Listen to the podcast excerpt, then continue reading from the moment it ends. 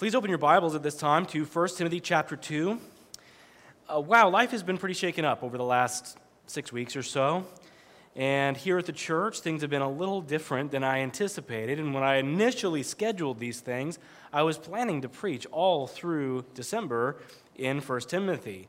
Uh, I wasn't expecting to take a detour into Luke, but the Lord, of course, had that planned. I'm confident that He anticipated and even purposed those things together. And uh, it was his intention that we were going to be there for a time. And I'm just as confident that he's going to lead us forward as we make our way now through the rest of the book of 1 Timothy, which I hope to uh, conclude around May.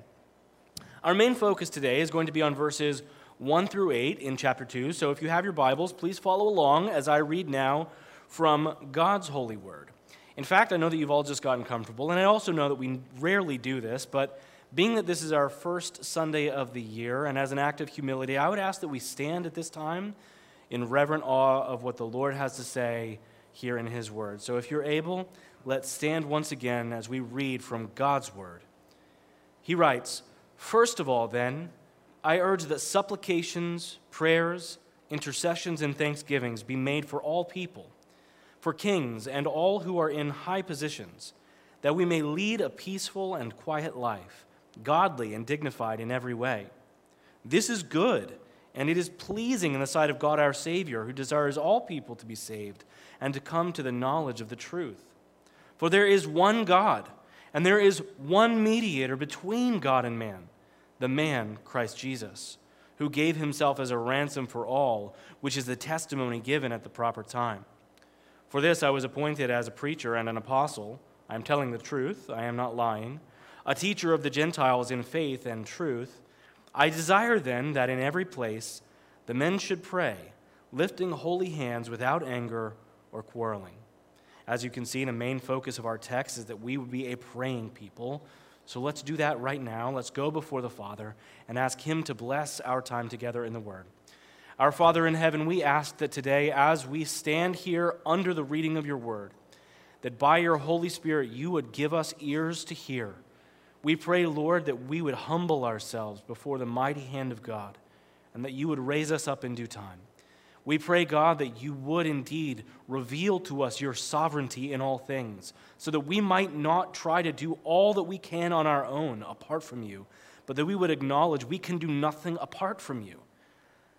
Without you, we can accomplish nothing of significance or value or eternal lasting effect. So, God, I pray that today you would strengthen our conviction to pray. In Jesus' name we ask. Amen.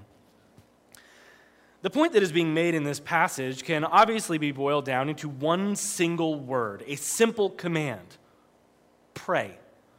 But he doesn't just say that. Paul digs into this argument, and what we want to do today is we want to focus in on exactly what he is telling us about prayer.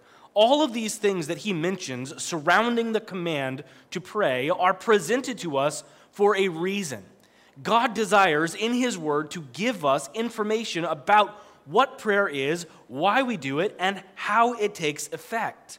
So, what we want to do today is we want to consider a few things from this passage about prayer. Our time this morning is going to be framed by the following five points that Paul is making the lack of prayer, the scope of prayer, the hope of prayer, the mediator of prayer, and the call to prayer. If you like taking notes, don't worry. We'll come back through each one of those in time. Let's begin with the one that is most inferred from the text. That is the first one the lack of prayer. Now, admittedly, there is an element of imperfect subjectivity when it comes to Timothy and the church at Ephesus and their prayer lives. In other words, it is possible that they were prolific prayer warriors on the uh, in their church, that they were some of the greatest prayers in the world. However, it's often true that the reason Paul chooses to focus on something is because he sees a specific need for that in their church. There needs to be change. And when he simply encourages activity that he already sees in the life of the church, he usually makes some kind of an acknowledgement that they should carry on and continue in faithful obedience. But he does not do that. He does not say, Wow, you guys are really good at praying, just keep it up. Instead, he tells them to pray. Oftentimes, when people are already good at something, he tells them they're already good at it. One example would be Philippians chapter 2 verse 12 when he says, "Therefore, my beloved, as you have always obeyed, so now, not only as in my presence, but much more in my absence, work out your own salvation with fear and trembling." Now, in this command, you will see that he includes both the command and the commendation. Look, you already obey really well when I'm there. Now just keep doing that while I'm gone. Yet in this text today, Paul does not commend the people for their masterful, masterful prayer lives. He does not make note of their radical dedication to either private or corporate prayer. Instead, he seems to pinpoint the lack of prayer as some kind of a substantial issue leading into other problems in the church. Later in the book of 1 Timothy, we're going to see that in this church, heresy and greed and gossip and disunity have been not only permitted, but cultivated within the congregation. And one of the best protections that we have against these kinds of invasive wickedness in the congregation is that we would be dedicated to prayer. Parents of young children, have you ever given your child something expensive or something that was sentimental to you in some way, and you gave it to them in hopes that they're going to take care of it and they're going to guard it and they're going to love it and treasure it, and then the next day you find it outside in the rain? Has that ever happened to you? Well, the sad reality is that prayer is treated like that by most of us. It is one of the most beautiful treasures that Christ has given to us. He has given us opportunity to communicate with the Father. And what do we do with this treasure? We leave it behind. We prioritize it less than anything else in our lives. We, we do not consider it highly. In fact, you can measure this very easily in the life of the congregation, very simply. When we put together events or gatherings or fellowships or meals or Wednesday night worships or things in the parking lot, whatever we do all year, the things that are always, always the most poorly attended are prayer gatherings. Without fail, they are always the least attended events. And why is that? Now, what I could do right now is I could spend the next 20 minutes excoriating all of us and highlighting our innumerable failures in our prayer lives and just basically making you feel guilty for being bad at this thing we call prayer. But that's not my goal to bring you to guilt, and that's not Paul's goal either. He doesn't take a lot of time telling them all of the ways that they have failed, and I won't do that either. I simply want to do what Paul does and show you a better way. This is the great thing about the law of Christ. His commands are never burdensome. He actually commands that you do things that are good for you. Let's simply remind ourselves of what prayer is. Just pause for a moment. Consider three aspects of what prayer is. First of all, prayer is communication with God. Full stop. That should be enough. That should be enough to thrill your heart forever. Consider what that is. The very fact that you, a sinner, have an audience with the God of the universe. That's shocking. I mean, you and I, we couldn't even get an audience with the mayor of New York City or with the president of our country or, or anyone that's famous. We, we couldn't do that. Why not? Because we have no standing. And even if we did, so what? Comparatively, God is God. And yet, he delights in our conversation. He welcomes us into His presence and He enjoys you being there. That's more than could ever be hoped for. That's what prayer is. Secondly, prayer is God's way of bringing you into His mission. Now, you want to put on your thinking cap here for a moment. This is an important thing to understand. God does not need you. He doesn't need me. He doesn't need us. He could do all that He does apart from us. Yet, God delights in using us, and God delights in bringing us into his mission. And one of the ways that he has chosen to do that is through prayer. He doesn't have any job openings in heaven with your particular skills. Yet, in glorious mystery, God, before time began, prepared events to take place in which you would pray and he would answer. Is that not shocking? That God would allow us to request things of Him that affect the timeline in which He will eventually bring all things to conclusion? If God controls the end, He must also control the means. And part of that is prayer. God has planned that you would pray and what you would pray and how He would answer each one of those prayers in such a way that every time you pray, it should grow your faith in Him and that it would allow you to take part in His grand work in the universe. So, why would we eliminate ourselves from the opportunity to affect this world and to affect this life through our prayers? Thirdly, corporate prayer is the lifeblood of a healthy church. The best place to read about the development and the growth of the church is in the book of Acts. In that book, we see the church go from a group of people who were huddling together in the upper room to being something that was a force across all of the ancient world. And what was going on in that place is every time we see the church gathered, they were gathered in prayer.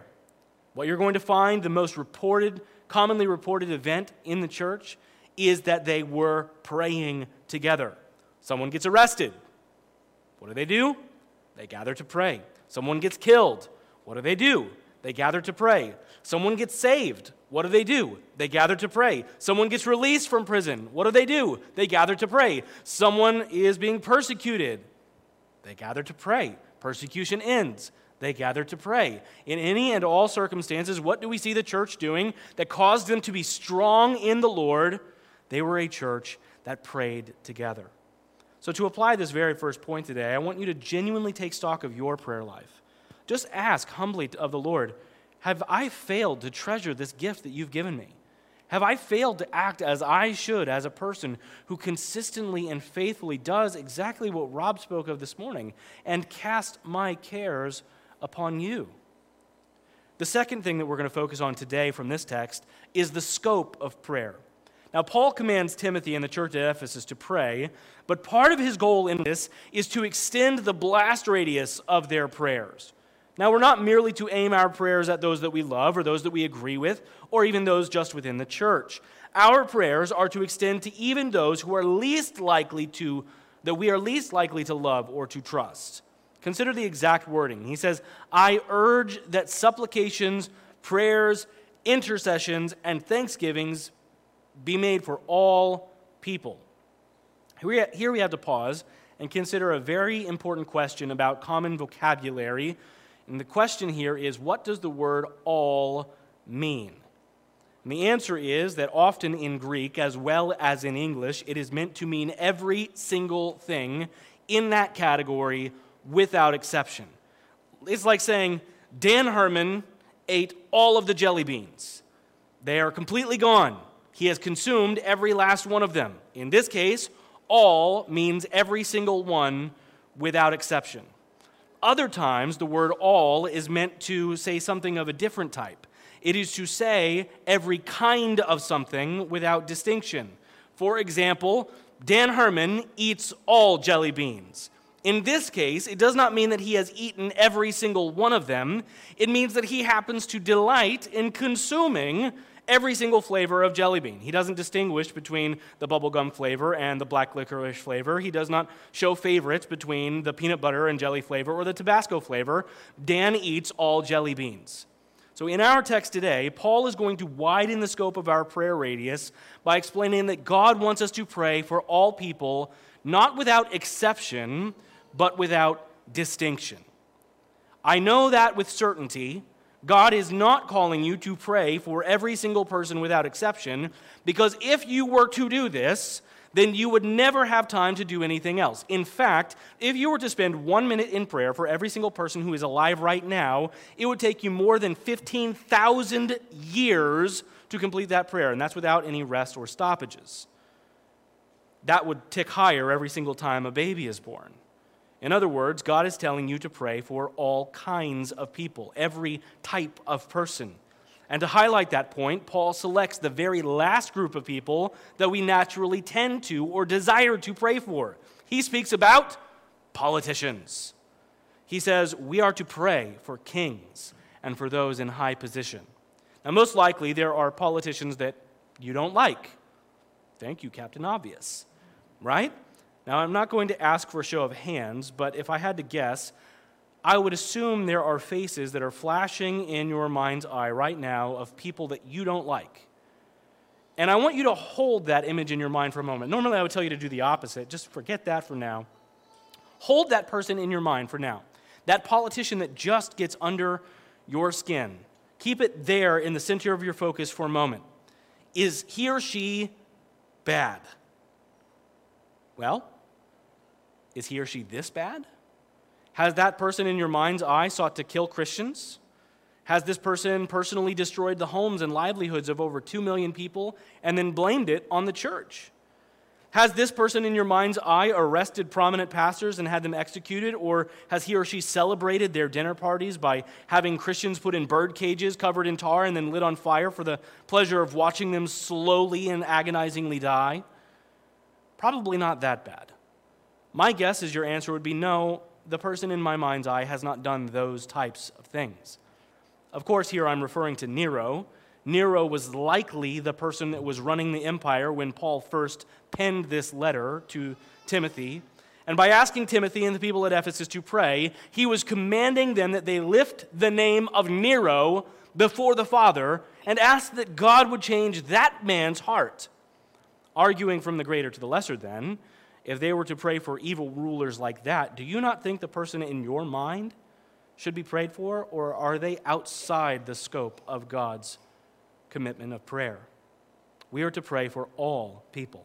Proverbs 21, verse 1 says, the, the king's heart is a stream of water in the hands of the Lord. He turns it wherever he will. All kinds of prayer should be made from these types of men and women in leadership. So, practically speaking, when you feel like complaining about a politician, or typing about them on Facebook or Twitter. Instead, drop to your knees and pray. When you feel the frustration welling up in your heart as you watch the news, click, turn it off, drop to your knees, and pray. Stop being afraid of the situation. Stop being angry at the situation. Stop being bitter at the situation. Pray. Pray that God would turn the hearts of these people to trust in Him. The greatest healing factor in somebody's approach to governance is going to be whether or not they humble themselves before God. Pray that they would. Pray that God would allow our nation to operate within the bounds of truth and justice. Pray that God would work in those in power to end abortion. Pray that God would allow leaders to care about religious liberty and to those who actually do to be placed in office. But it would be a very small thing to simply focus in on politicians here. The point that Paul is making is that nobody is outside of the target of prayer. That's why he uses this extreme example of politicians. So the question here for you is there somebody that you have stopped praying for? Somebody that you've given up on? Or maybe you've just decided they're never going to turn from their sin, they're never going to repent, they're never going to trust in Jesus. Why bother praying anymore? Don't stop praying for them. Here we read that we are to pray for all people without distinction. Maybe there's somebody that you've never prayed for at all. Maybe they just don't look like a candidate for salvation to you. Or maybe they act in such a vile manner that you can't even conceive of them bending the knee to Jesus. But you know what? To be honest, most of the time, those are not the types of people that I see people giving up on prayer. More likely, you simply personally dislike that person, and it's hard for you to pray for them. It hurts your pride to go before the Father and ask for this person you dislike greatly and pray that God would work in their heart and in their life. Now, in all of these cases, a failure to pray for such people is both a lack of faith and an act of willful disobedience. The scope of our prayers is to be for all kinds of people. The third thing we want to see here from the text is the hope of prayer. Why is it that we should offer these prayers? What is the motive that Paul presents to us? First, he tells us that we should pray so that we may lead a peaceful and quiet life, godly and dignified in every way. And a second reason that he gives is listed in verses 3 and 4. He says, This is good and it is pleasing in the sight of God our Savior, who desires all people to be saved and to come to the knowledge of the truth. So, reason number one, so that the church might experience a peaceful and quiet existence as we seek to live godly lives. But reason number two, because God might actually answer our prayers for these people and save them. Those are two forms of hope that are laid before us in this passage today. That is part of why we pray. Now, in order to best illustrate this with you, let me just share a true story that occurred in the early 1500s There's a man named William Tyndale. Many of you have probably heard his name. He dedicated his life to translating the Bible from Hebrew and Greek into the English language. And he was predominantly influenced by a man named John Wycliffe. Now, at that time, it was illegal to translate the Bible into the common language of the people. The Roman Catholic Church was so adamantly opposed to people having the Bible in their own language that they would kill anyone who worked on those translations. The one that I mentioned before, who had famously begun this work, was John Wycliffe. And when Wycliffe was already dead for 43 years, the church was so aggressively angry at him for starting the, the wheels turning on this translation process that they actually dug up his body, burned his bones, and then scattered the ashes into the river. See, the Roman Catholic Church, just as it is now, is very opposed to people actually reading and knowing their Bibles. Yet, even though this was the culture and society that Tyndale grew up in, he was committed and he persevered and he translated the Bible into English. In fact, he translated so incredibly well that when the King James Version was translated nearly 100 years after his translation was complete, over 90% of it is the exact wording of William Tyndale. If you have memorized a verse in the King James Version, it is likely you have read and memorized the exact writing of William Tyndale, meaning that this man is the primary worker on the translation of the Bible that still to this day is the most widely printed, widely read, and widely memorized document in history. This man was incredible. And what did it get him? For his ministry of making the Bible available in our language, the government of multiple countries and the Pope agreed that he should be executed. So he was strangled by an executioner, and then his body was burned publicly at the stake at the ripe old age of 42. However, the last words of this great man, what were they? Lord, open the King of England's eyes.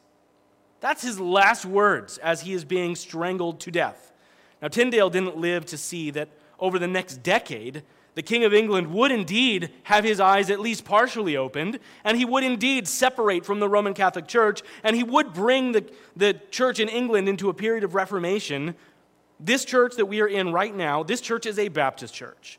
And our congregation has its roots in the particular Baptist tradition that began where and why? In England, because of this man's work and because of the Reformation that took place, because of William Tyndale's prayer. Open the eyes of the King of England.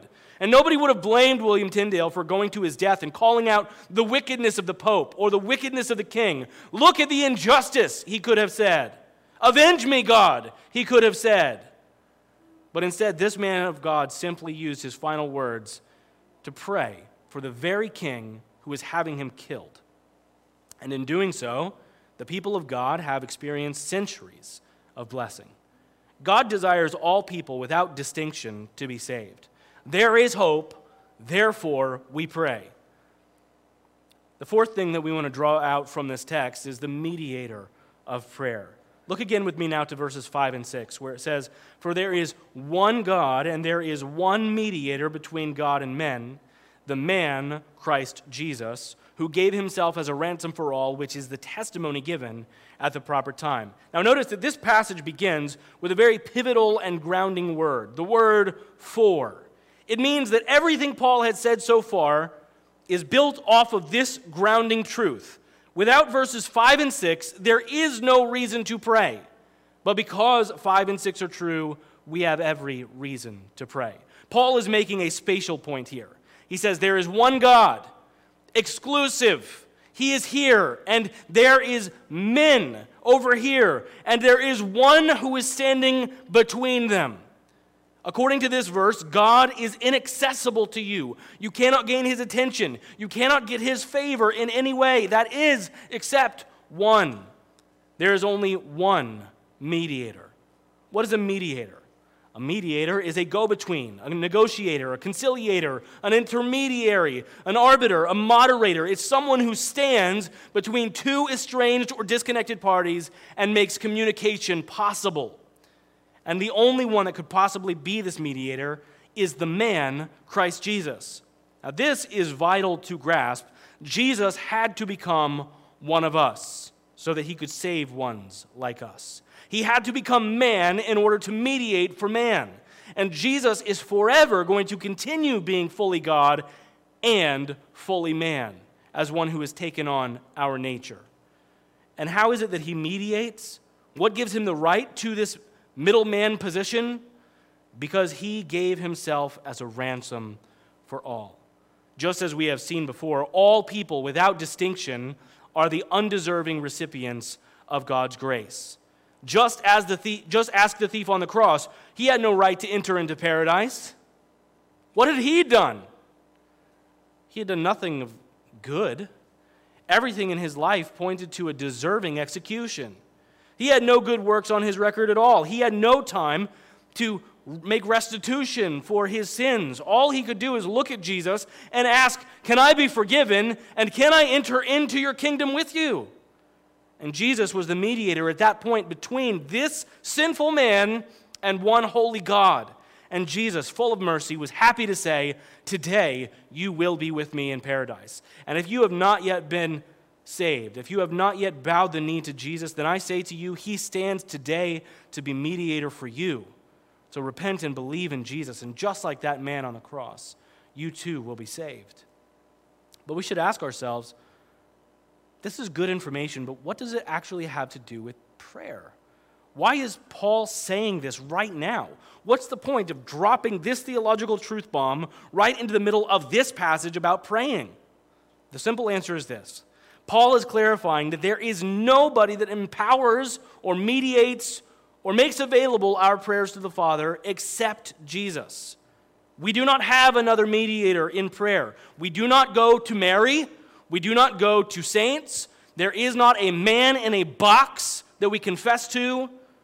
The reason that Paul is hammering this point home right here in this letter is to remind us that there is absolutely nobody that can hinder your prayers except you. That's it. You and your sin are the only ones that are capable of hindering your prayer. Why? Because we have Jesus. Therefore, we can pray at all times, in all places, under all circumstances, and about anything. We are guaranteed an audience with a good Father who delights in hearing and answering our prayers. Because we have a perfect mediator, we have a guarantee that our prayers are never a, t- a waste of time.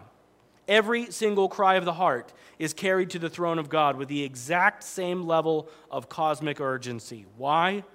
Because Jesus is the one who mediates our prayers. The last thing I want to draw out here from this text is the call to prayer. Here I would like to combine two parallel calls given by Paul to pray. We already saw in verse 1, he says, I urge that supplications, prayers, intercessions, and thanksgivings be made for all people. That basically just means every type of prayer that you would pray, you can pray them for anyone. And he adds later in verse 8, I desire then that in every place the men should pray, lifting holy hands without anger or quarreling. Now, ladies, if you feel left out of that, Please don't worry. Paul is going to speak of the women much more in the text that we'll cover next week, but his very next words are likewise women.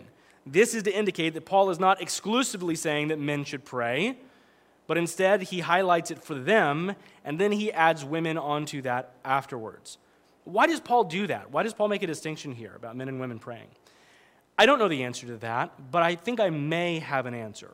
Um, I think the answer is probably that men are by nature problem solvers. I know, ladies, you're saying actually men are problem makers. But really consider this when there's something broken and you have a group of men around, what do they do?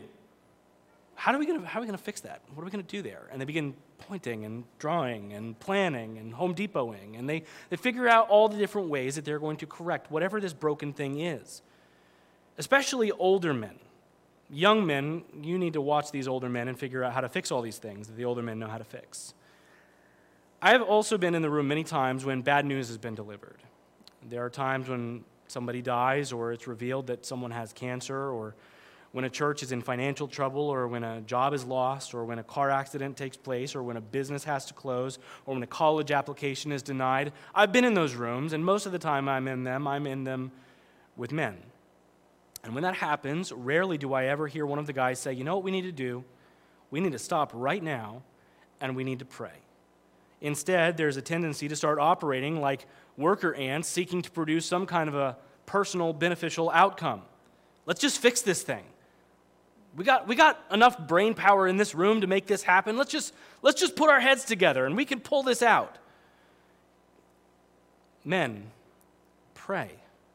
By no means am I saying that we should not work. Rather, I'm echoing Paul's command that we begin in those moments by acknowledging God is sovereign over us.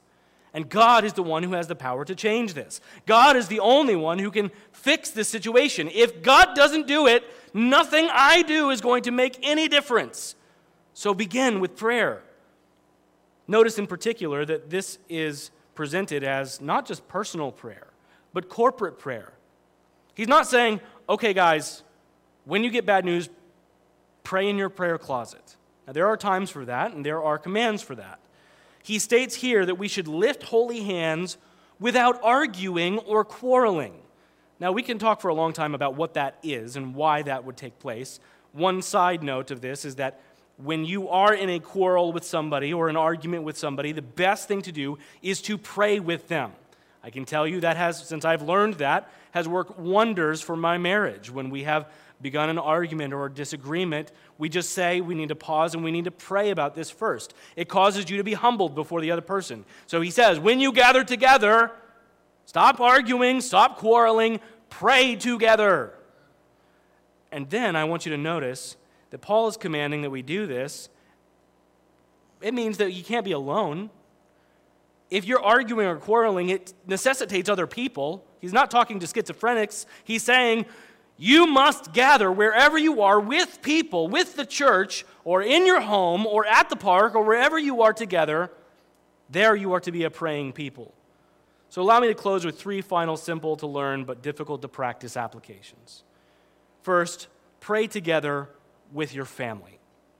If you live with somebody, humble yourself by regularly acknowledging that God is sovereign He's sovereign over your home. He's sovereign over your finances. He's sovereign over your job. He's sovereign over your education. He is sovereign. And humble yourself by praying to Him for your needs.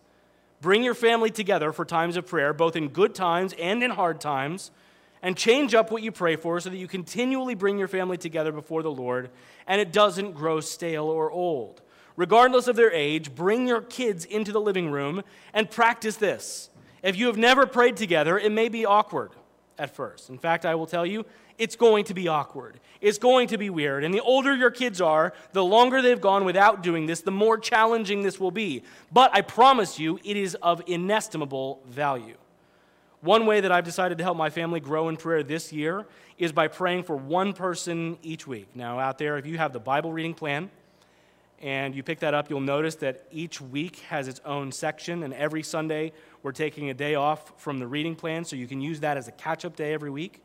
What I'm going to do is I'm going to, at the top of each one of those, write a name. I've already started that in my office. I've got a few of them filled in, and over the course of the year, each week we're going to focus on one person. Sometimes that's going to be a family member who's lost. Sometimes that's going to be somebody within the church that needs a specific kind of prayer. Sometimes that will be for a missionary. Sometimes that will be for a politician. But it will always be for somebody that we can bring before the Lord. And that's just one idea of how you can do that together with your family. But pray together with them and be committed to it.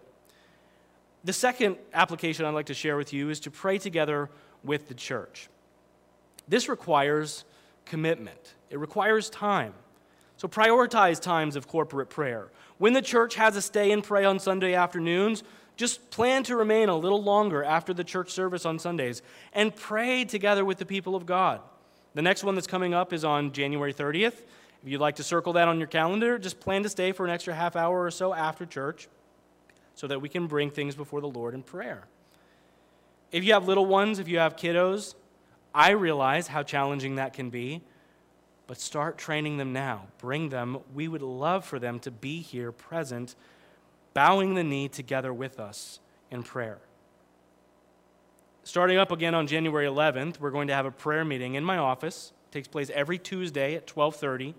And what a joy it would be if we had to move that to another location of the church because it was just bursting from all the people who couldn't wait to pray. Also, every Sunday morning, Chris and Rita Cotugno have faithfully led a prayer meeting at 9:15. They pray in the room just over here. If you are interested in coming to that, come 45 minutes early and make your request known together with the people of Christ. And members, in your community groups, that is one of the best places to let your heart be known to people. That's where you present your deepest prayer requests and your longest struggles. That should be the best place for us to uphold one another in corporate prayer. So let's pray together, church. Let's be a church that is marked and known for prayer. And lastly, I would ask that you pray for all people. I simply want to close by asking you again is there somebody that you have not been praying for that you should? As we were communicating about that earlier, was there a name that the Lord impressed upon your heart or a face that you had in your mind's eye of somebody that you know that you should be praying for that you have not? Is there pride in your heart that's hindering you from asking the Lord to work in that person's life? And I ask you in all sincerity to humble yourself before the Lord and begin to prioritize that person in prayer. I know who that person is for me, that person that I should have been praying for that I have not. I would ask that the Father, our mediator, Jesus Christ, be pleased to answer these prayers by saving these people as we take them before Him. Now, let's close this time that we have together by taking all of these things, all of these commitments, all of these hopes, all of these applications, let's lay them now at the feet of Jesus in prayer. Father God, we ask you right now that you would help us. The very fact that we have poor prayer lives is evidence that we have weak faith and that we don't trust you as we should. It is evidence that we have failed to rely upon your strength and we have thought in our ignorance and foolishness that we can do all of these things on our own. And God, I pray that you would help us. I pray that you would humble us. I pray that you would give us strength as we stand in faith and reliance upon the Son of God, who has done all things for us and who has continually worked for our good. We pray that we would not lean on our own understanding, but in all of our ways, we would prayerfully acknowledge you, and that in doing so, that you would straighten our paths. God, we pray that today, if there is anyone in the room who is not a Christian, we pray that they would see the mediator, Jesus Christ. They would see the one who has come between, and that they would believe in him and be saved. May they acknowledge that he has died for sinners and that he has risen for their justification. And Lord, we pray that today would be their day of salvation. Lord, in all of these things, we pray that you would be the worker and that we would be the unworthy recipients. In Jesus' name we ask. Amen.